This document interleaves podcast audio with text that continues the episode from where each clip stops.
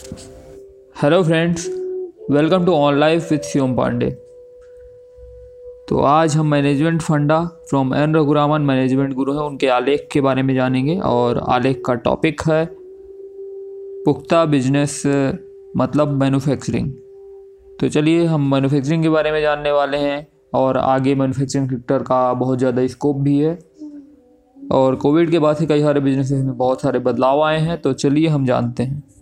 मोनिश देसाई ने 2015 में मुंबई से इलेक्ट्रिकल इंजीनियरिंग पूरी की। उसे पहली नौकरी अहमदाबाद में मिली, वापस मुंबई आने के लिए वो नौकरी बदलता रहा। आखिरकार नवंबर 2019 में फुटकर ग्राहकों को एलईडी लाइट बेचने के लिए उसने लाइटिंग टेक्नोलॉजीज़ ज्वाइन की। पहले दिन से उसका शानदार प्रदर्शन था। नौकरी पर रखने वाले उसके बॉस चेतन त्रिवेदी उसे बहुत प्रभावित थे, पर कुछ कारणों से वह दूसरी कंपनी लेडलम में निदेशक बनकर चले गए।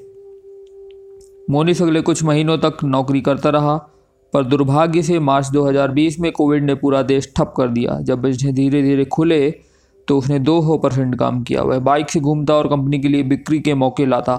उसके नए बॉस भी बेहद खुश थे कि ये नया ग्रेजुएट सैकड़ों संभावित ग्राहक ला रहा था, जिसके बारे में कंपनी के स्थायी कर्मचारियों ने कभी नहीं सोचा था। कोविड के दौर में वह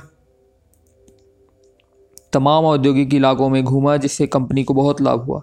लाइटिंग टेक्नोलॉजीज़ जो कर्मचारी कम करना चाहती थी और मोनिस भी उन लोगों में से था, जिसे छोड़ने के लिए कहा गया।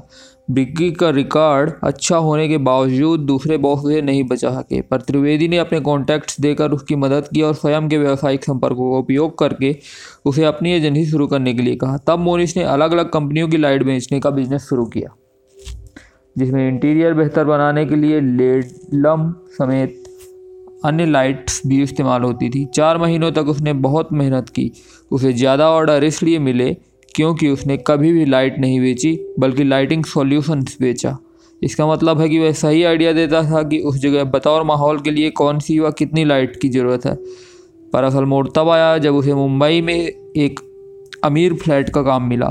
पर कुछ लाइटिंग कंपनियों से आपूर्ति कम होने के कारण उसकी प्रतिष्ठा को ठेस पहुँची। तब उसने तय किया कि वो लाइट खोलकर खुद असेंबलिंग सीखेगा। जब उसने ये सफलतापूर्वक कर लिया तो आत्मविश्वास आ गया कि जब कंपनियाँ ऑर्डर पूरा नहीं कर पाएँगी तो वो खुद कर लेगा।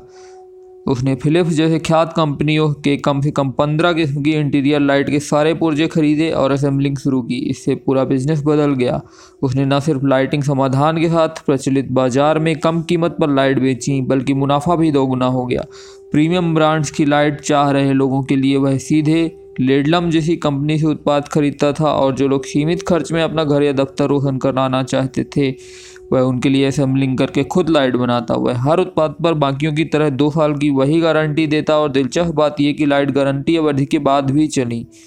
उसने स्थानीय इलेक्ट्रीशियंस को सैंपल लाइट देकर उन्हें आकर्षित किया, जो अंततः उसके पास ग्राहक लेकर आए। बोल बोल के प्रचार से मोनिश को और ज़्यादा बिज़नेस मिला।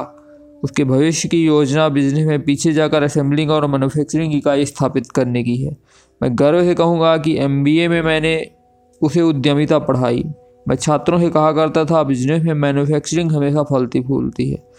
फंडा यह है कि जब आप रिवर्स इंजीनियरिंग पीछे के सोचना कि जैसे चीज़ें कहाँ से शुरू होंगी, के बारे में सोचते हैं और कैसे आपूर्ति करने वाले या निर्माता का काम करेंगे तो आप खुद के व्यवसाय में एक बड़ी छलांग लगा सकते हैं।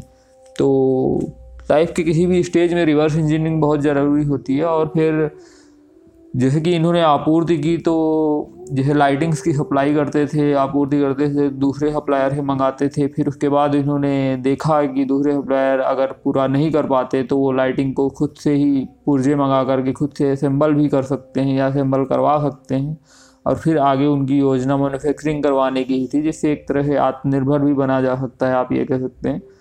तो reverse engineering is really a very catchy word you can say इसे और भी चीज़ों के बारे में याद आता है। आपका कि कोई भी लक्ष्य होता है या जो भी लक्ष्य अगर आप बना रहे हैं कुछ भी करने के लिए तो उसे आप छोटे छोटे टुकड़ों में बांट दें और फिर उसे रिवर्स इंजीनियरिंग कर सकते हैं कि हमें इस, इसे प्राप्त करने के लिए हमें क्या लगेगा। तो उस हिसाब से हम उसे छोटे भागों में बांट करके हम एक रिवर्स इंजीनियरिंग कर सकते हैं कि उस लक्ष्य को पाने के लिए हमें आज क्या करना चाहिए।